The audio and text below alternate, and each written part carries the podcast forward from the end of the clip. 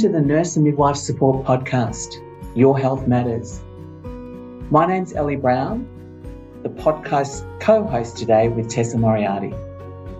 I'm a stakeholder engagement coordinator with Nurse and Midwife Support. I'm a registered nurse. Nurse and Midwife Support is a national support service for nurses, midwives, and students.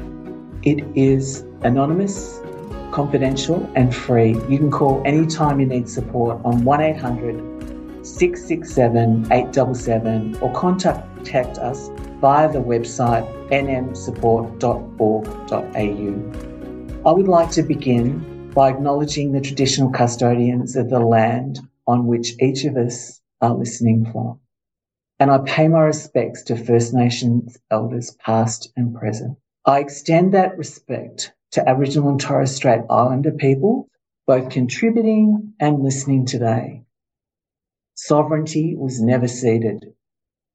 Today, Tessa and I will be yarning with Lesley Salem and we'll be talking about supporting Aboriginal and Torres Strait Islander nurses and midwives and students.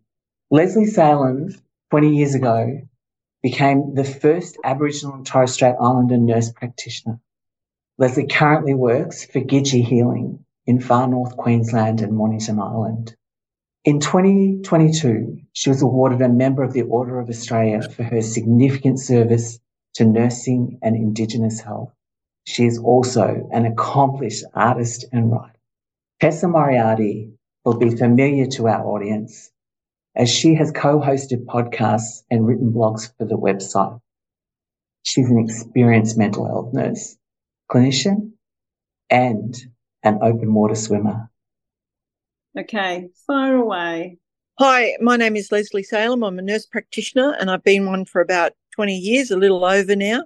And I now devote my work to the health of Aboriginal people in Australia, particularly remote and rural, and to the nurses I work with. I'm Wonnarua.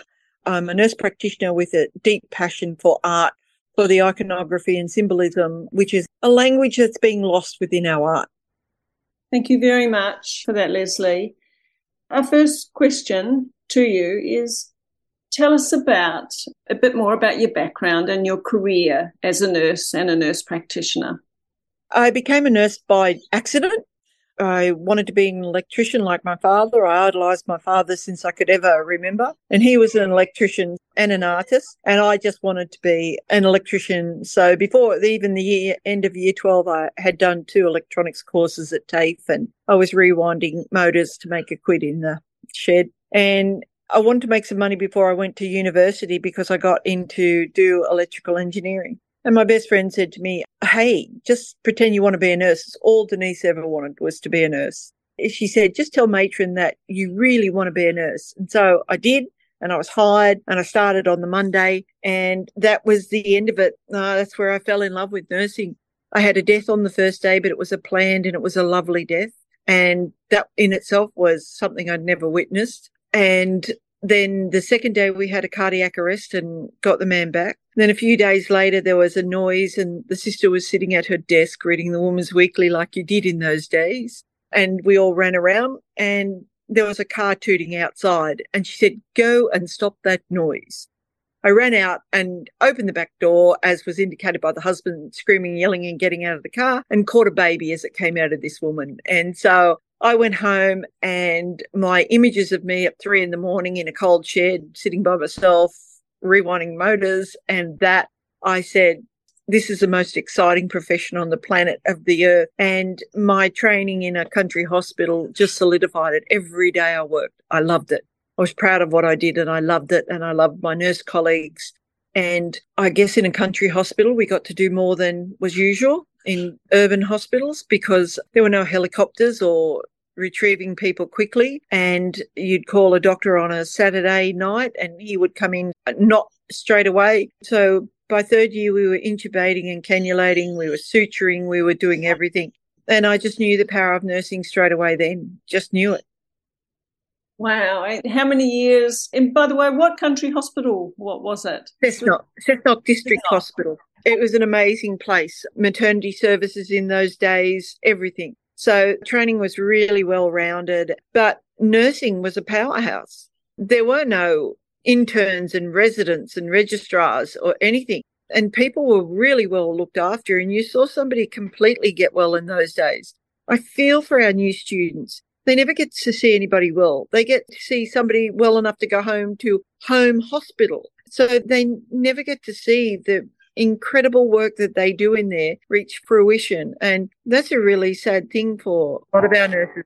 How do you get satisfied when you're not seeing the end result of your work? And and I also realized that we're the healers. When a doctor comes in, barely glances at something and puts a stroke of genius on a medication chart for six minutes, we're the ones who give it, we monitor it, we see if it works or doesn't work, we see how it'll affect the patient in cost or can they actually get the script. We look at all that, and I could see from the very start that we were the true healers. It wasn't medicine healing people, it was us. They can operate on somebody, but we're the ones who did the rehab and looked after people and made them better and educated them and made them aware and made them feel safe and made them feel that they could come back.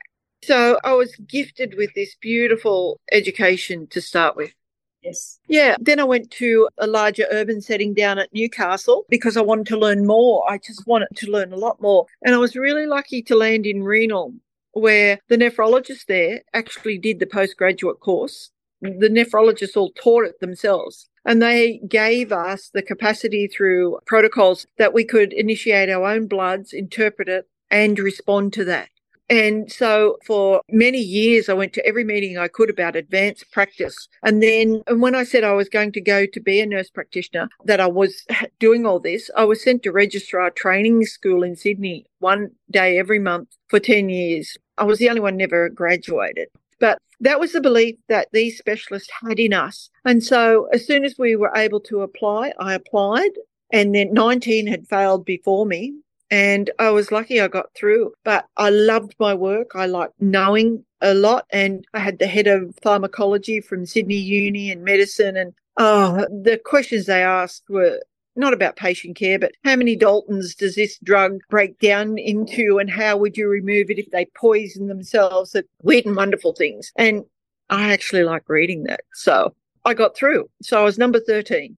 You were really on a trajectory of really a highly specialized nursing career from a right in your, your training days, weren't you? Probably more so than nurses that were trained in non-remote areas and in city and Absolutely. urban areas. Yeah. Mm. And we had fierce champions at Cessnock Hospital, fierce champions of nurses who knew their worth and knew they did the work and who believed in themselves. And that founding well that doesn't leave you. And then to come into a nephrology service that after a few stints in other places but where even the cleaner had to come to the meeting because the head nephrologist Ranjit Nanra believed that we were all part of a pizza that made that complete circle around the patient. And there was never a hierarchy.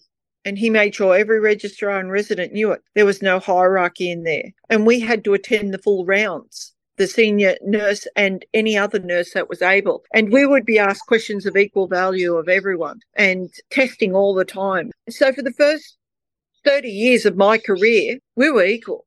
Yes. It was as simple as that. Yeah. Lesley, many who have honoured you have said, because of her, we can. And I would just like to know from you, what is it like to lead the way? I don't think of myself as leading the way. I hope that I'm just influencing people to be what they can, for nurses to be leaders. We are the greatest workforce and we're the healers.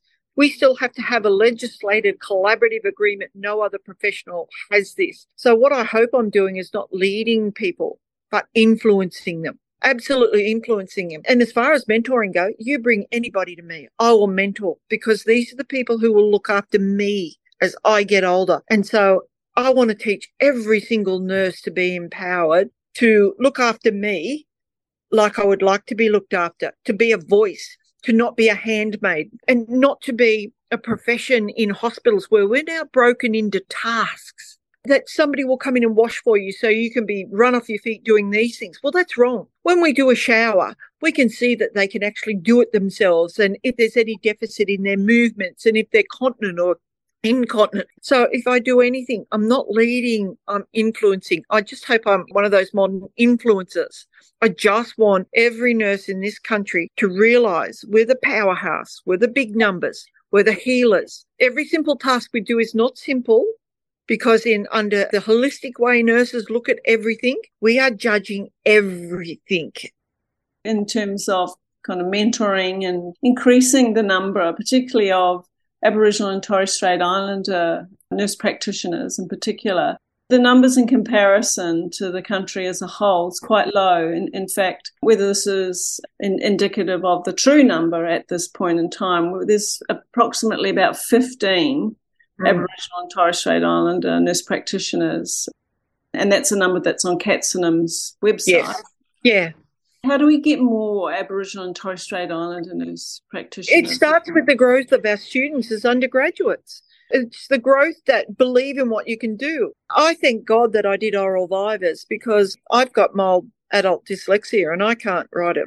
I can't write for crap. Any book I've published, you'll see another name there with me. And it's usually my best friend, Barb Harvey, who takes me through every paragraph and says, What are you trying to say here? But we need encouragement. And as long as our universities are Western models where our oral, I could have given 50,000 words without a problem.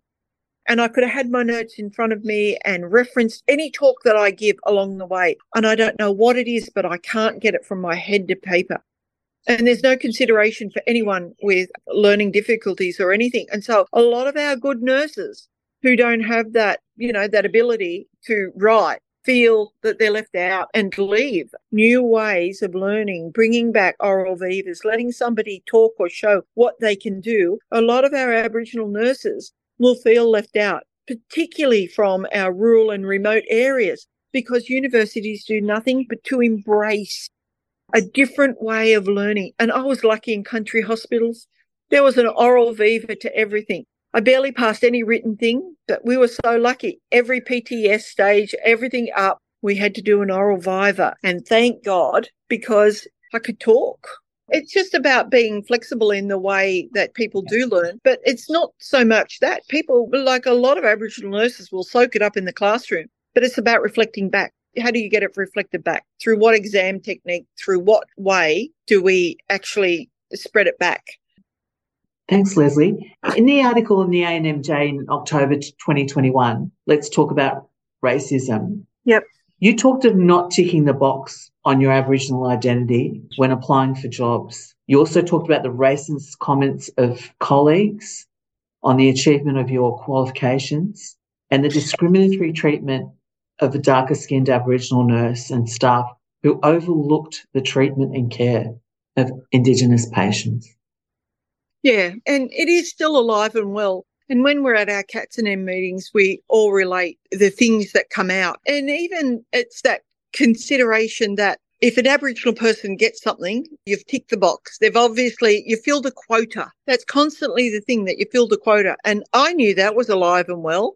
So I never ticked. I deliberately didn't tick it for over, I don't know, 10 or more years because I was on a path and I knew. And plus, when I left Cessnock Hospital in the early 80s, I found that when people knew, I would be asked to go to every ward, everywhere, and it still continued, even though I didn't tick the box. But all of a sudden, every Aboriginal person, before we had the CLOs in the hospitals, it was get Lesley. And no idea like that, that mob isn't my mob. I've got no idea. Well, you do. You have a better way of just understanding their fears and different things. But instead of them, instead of people trying hard themselves to understand, it was automatically your problem. And nobody let you off your own workload. And then whoever you were seeing, they then have an expectation that you are going to make everything flow properly. And then if not, then there's, you've got payback. And it's just normal bitterness with people. People do payback all the time, whether you're Aboriginal or not.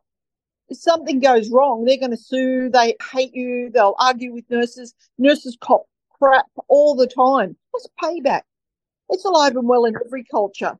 But now you've taken on more that this mob think that you're going to look after them. Um, because you've been asked to go up there or the num would ask you to go somewhere and all of a sudden you've got this added cultural responsibility. And it, that's just racist that people don't think that they can handle it or try it themselves or question a person or do anything. And watching when I've heard so many reports.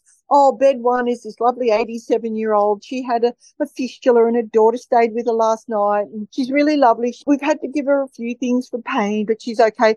Bed two is an Aboriginal man who was in jail 10 years ago for drug use, who hasn't done a thing wrong for 10 years. And it's always the race card comes up every single time. And he's been asking for more pain relief. I think he's only after drugs. And on this one particular case, I heard that stated that man had bled into his arm and they hadn't gone into him all night. Mm. All night. They had pressed the button on the automatic blood pressure machine in the room and hadn't even gone in to review him, just assumed that he was in jail 10 years ago, so he's only after drugs. You don't hear, oh, this person is Scottish, Japanese heritage in bed one. The fact that you're saying it, not even a way that's appropriate. This man's an Awabakal man. This is his country. He has relatives here. No. Earlier, you talked about, if I can actually put it, the tardiness or perhaps the laziness that the professions have, the nursing profession, some in the nursing profession can have. Let's say more than we're happy to say the responsibility on nurses like yourselves and others who are Aboriginal or Torres Strait Islander to know, to inform, to educate, or kind of rather than actually do that ourselves. It's there's, yeah. there's we have a double workload and a hidden workload all the time.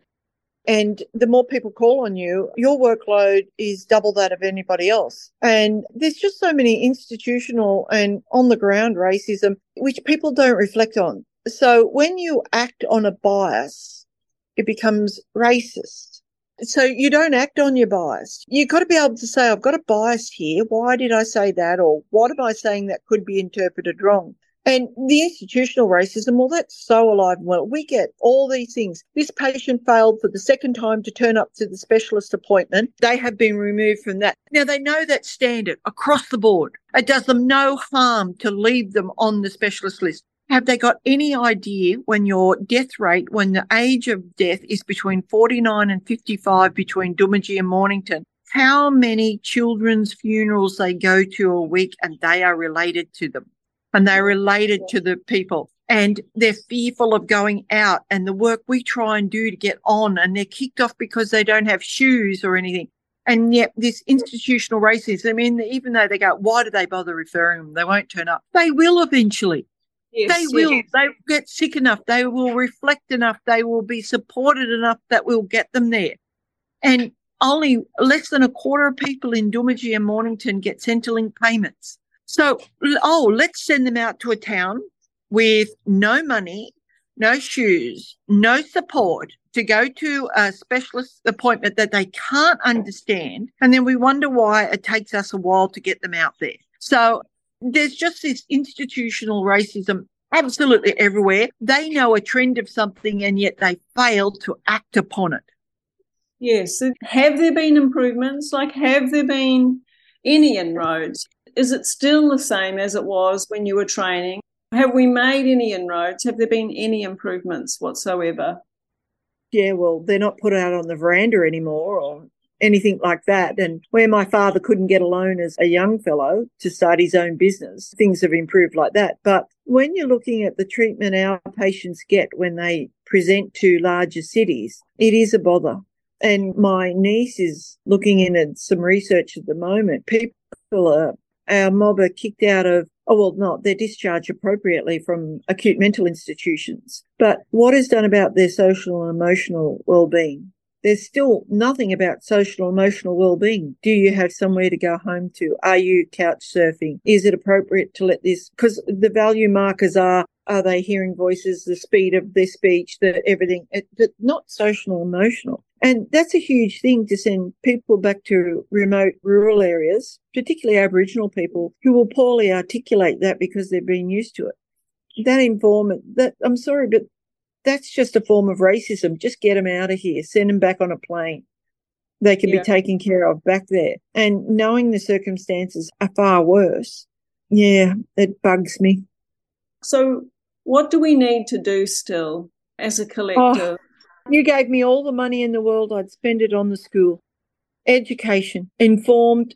When you're educated, you make better choices. You preserve culture better. So at this point, what we have in, and I've worked in white poor socioeconomic areas as well, up on Coledale and Tamworth and that. And so it's this circular way people live. They live in a constant circle of a rich past and the current, and only in, in the current. And it's what you can eat, feel, see, hear, taste, your senses. It's what can I do today to make myself feel better?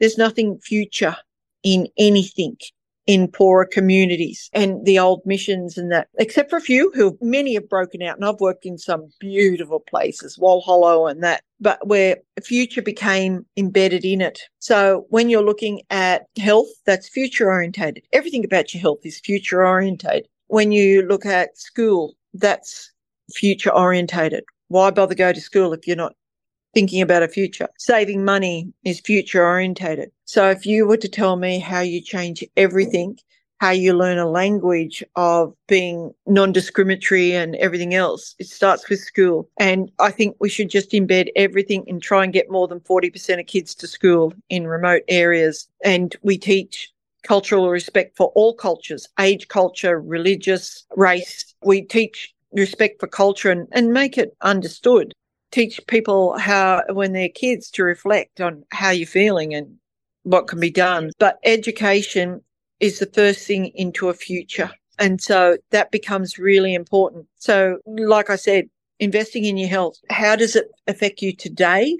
All the treatments, how it will make you feel better today and start then education on future things. But I would put all money into school with kids I think education is the most important thing on the planet of the earth. My father was a lifelong learner. And even at 69, he, his last major course was a fine arts degree, but he had so many courses up his sleeve all of his life because learning was everything. And I think he's right. You're talking about education that's wider than the professions of nursing and midwifery. You, you know, you're yeah. taking that back to the education of everybody. Yeah everybody yeah. because that's where our nurses will come from and our doctors and our allied health and our health workers and everything it will come from the schools and it's about us molding into one a smooth transition from one to another. We've gotten so many kids out to the private schools from the remote areas now, well, private public schools, but with housing. And we're getting more and more, which is phenomenal. And some of them are coming back and quite a few are coming back and starting tiny little things up because home is home. Yeah. So, but you may lose some, but they will influence others. And I think it has to be that smooth transition between school, TAFEs, unis. It's one thing you're going through on a smooth thread. When I talk to people, a lot of the young girls up at Doomadgee and Mornington, it's overwhelming for them to think about applying for something to get in. And it's, yeah, I just think education is the key to absolutely everything, but it's how we educate and how we test knowledge. Yeah. Yeah. You know, this year there'll be a referendum on an Aboriginal and Torres Strait Islander voice to Parliament. Shouldn't be there. Involving a change what, to the Constitution. Why did you have to vote to count me as human when I was seven? Why did people have to vote to take me off the flora and fauna? Why yes. did that have to come about? Why did we have to vote that gay people can get married? They're not referendums. It should just be done. It is right or it is wrong. Yes, of course it'll be a yes vote from me, but why does this have to be done? Why did all the white people in this country have to vote me at seven years of old when I was seven so that I wouldn't be counted as flora or fauna? In this country. For God's yeah. sake, why did we have to vote for people to love each oh. other and be married? Now, why do we have to ask that a First Nations people of a country be allowed a voice? Absolutely. Absolutely. Yeah. And I'm sorry, but this shouldn't be a referendum. This should simply just be the same as, and I could go through many referendums, but I'm sorry, at one point, it becomes humanity an That's obligation right. to humanity. But yes, how grateful were my, were my dad and nan and that they weren't counted as animals anymore. Never have had to come this path. We should never have had to done the, do this at all. No. And we are. And in this year of the referendum, as a collective, you know, we've got a huge profession, nurses and midwives is big across the country. What do we need to do for Aboriginal and Torres Strait Islander people, but also for nurses and midwives? Yeah. Look, I do understand that a referendum allows you to change legislation. I understand that. But at times it just is very frustrating that that legislation was ever put there or that there was no recognition to start with. But it's just simply a yes.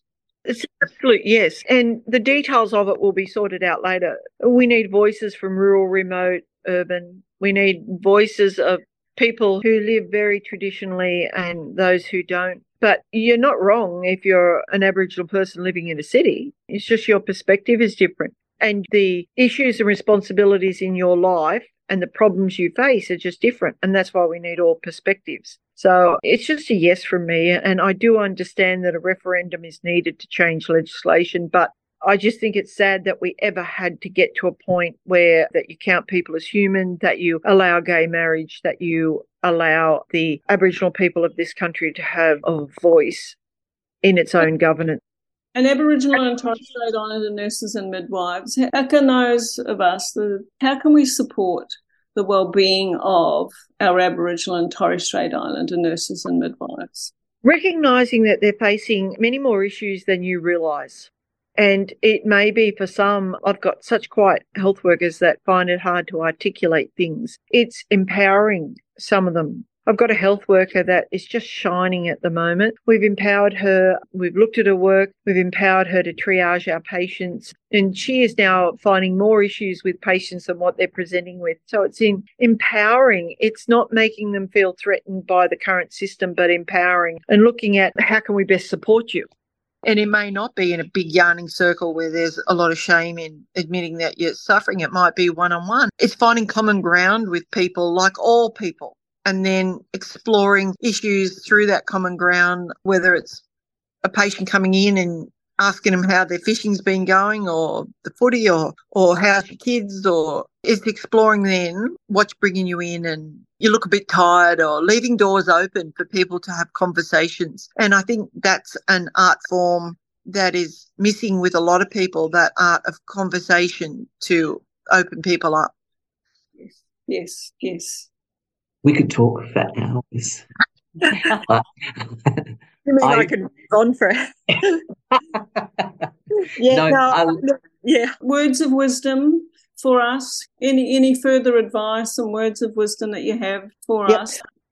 Education, education for our young kids, education for our nurses. Be a lifelong learner, be an empowerer, mentor, mentor everyone, because I learned so much through mentoring.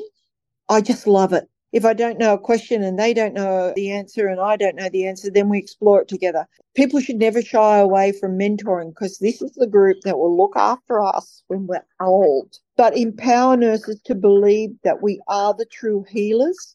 We are the greatest workforce. Never let anyone break us down into tasks because what we do is about the whole person. We don't do tasks Yes. We're judging, we're critically thinking, we're seeing how they swallow the tablet, we're seeing how they do everything. And so never let us be broken down into tasks, ever, ever. And one more thing, one of the things I think, the only tiny thing I think is lost in our unis is, is our psychological skills.